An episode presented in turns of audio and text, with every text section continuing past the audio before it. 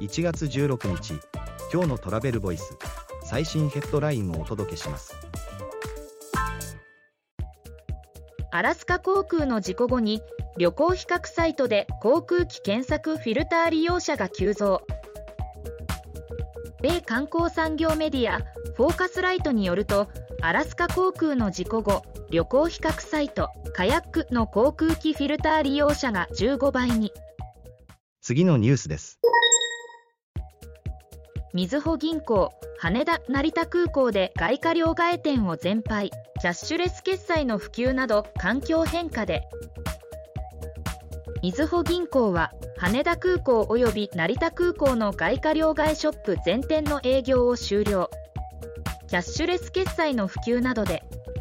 羽田空港は3月31日成田空港は2月29日で。次のニュースです。サステナビリティ問題で旅先を変える世界の旅行者最大の理由は人混み次は行き過ぎた商業化。A 旅行調査フォーカスライトが持続可能な旅とオーバーツーリズムという2つの課題について考察。消費者の理解度は未だ低くサステナブルな旅行とは具体的にどんなことを指すのかよくわからないとの結果も。次のニュースです。